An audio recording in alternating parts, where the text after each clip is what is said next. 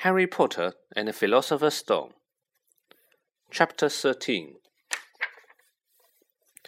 As the match drew nearer, however, Harry became more and more nervous, whatever he told Ron and Hermione. The rest of the team wasn't too calm either. The idea of overtaking Slytherin in the house championship was wonderful. No one had done it for seven years but would they be allowed to with such a biased referee? Harry didn't know whether he was imagining it or not, but he seemed to keep running into Snape wherever he went. At times, he even wondered whether Snape was following him, trying to catch him on his own. Potions lessons were turning into a sort of weekly torture.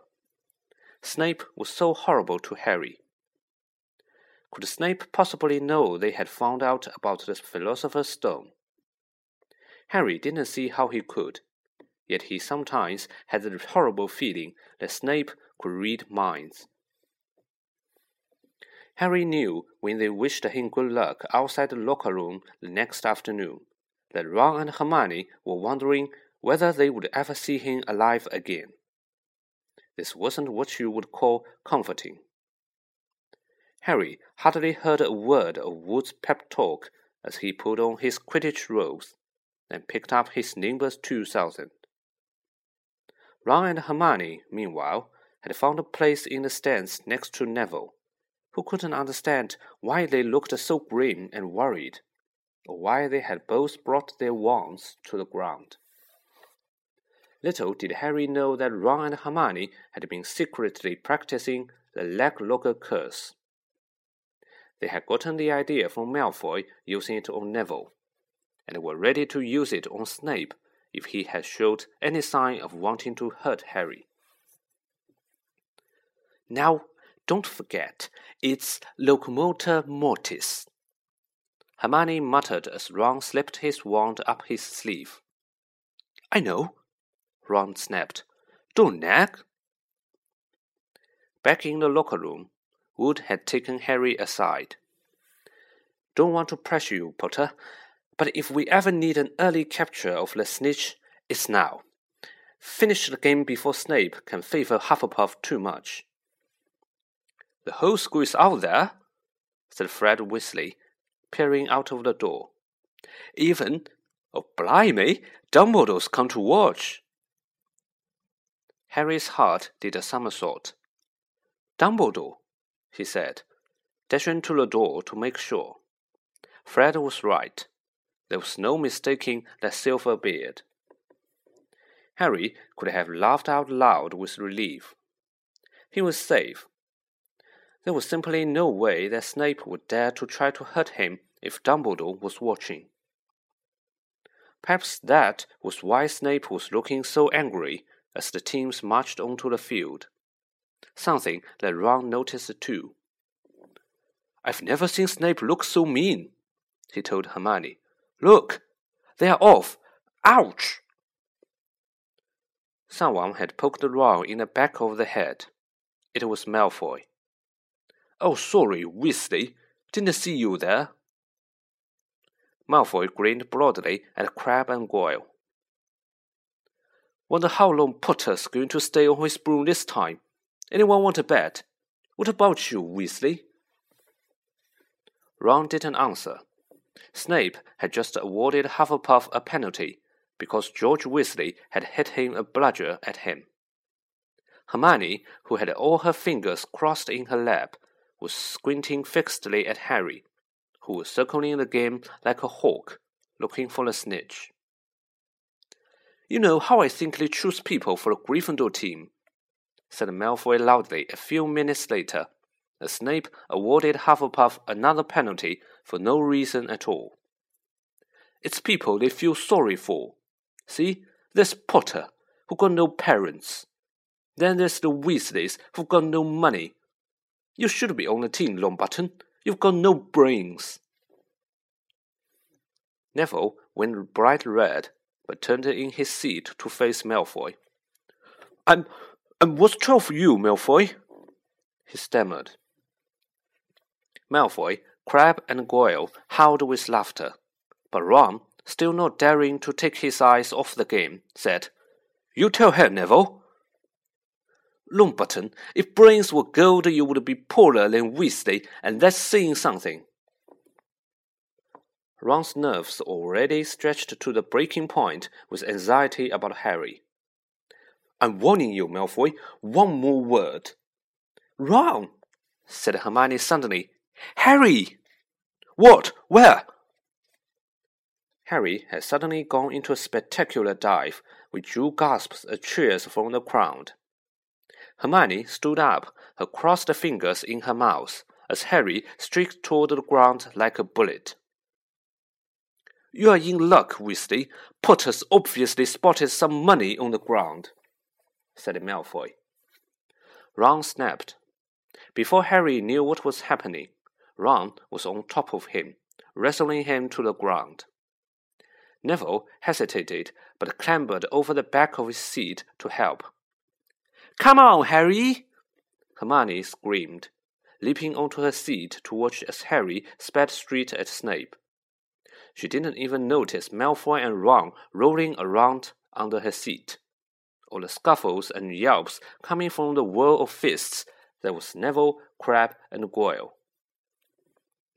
Up in the air, Snape turned on his broomstick just in time to see something scarlet shoot past him, missing him by inches. The next second, Harry had pulled out of the dive, his arm raised in triumph, the snitch clasped in his hand. The stands erupted. It had to be a record. No one could ever remember the snitch being caught so quickly.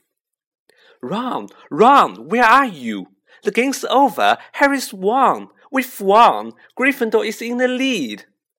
Shrieked Hermione, dancing up and down on her seat and hugging Parvati Patil in a row in front. Harry jumped off his broom, a foot from the ground. He couldn't believe it. He'd done it. The game was over. It had barely lasted five minutes. As Gryffindors came spilling onto the field, he saw Snape land nearby, white faced and tight lipped. Then Harry felt a hand on his shoulder and looked up into Dumbledore's smiling face.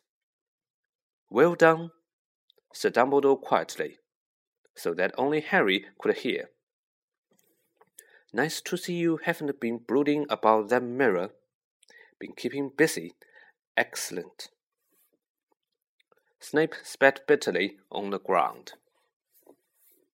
Harry left the locker room alone some time later to take his Nimbus 2000 back to the brush broom shed. He couldn't ever remember feeling happier. He had really done something to be proud of now. No one could say he was just a famous name any more. The evening air had never smelled so sweet. He walked over the damp grass reliving the last hour in his head, which was a happy blur. Gryffindors running to lift him onto their shoulders. Ron and Hermione in the distance, jumping up and down. Ron cheering through a heavy nosebleed. Harry had reached the shed. He leaned against the wooden door and looked up at Hogwarts, with its windows glowing red in the setting sun. Gryffindor in the lead, he had done it. He had shown Snape. And speaking of Snape, a hooded figure came swiftly down the front steps of the castle. Clearly, not wanting to be seen, it walked as fast as possible toward the forbidden forest. Harry's victory faded from his mind as he watched. He recognized the figure's prowling walk. Snape speaking into the forest while everyone else was at dinner. What was going on? Harry jumped back onto his Nimbus 2000 and took off. Gliding silently over the castle, he saw Snape enter the forest at a run. He followed.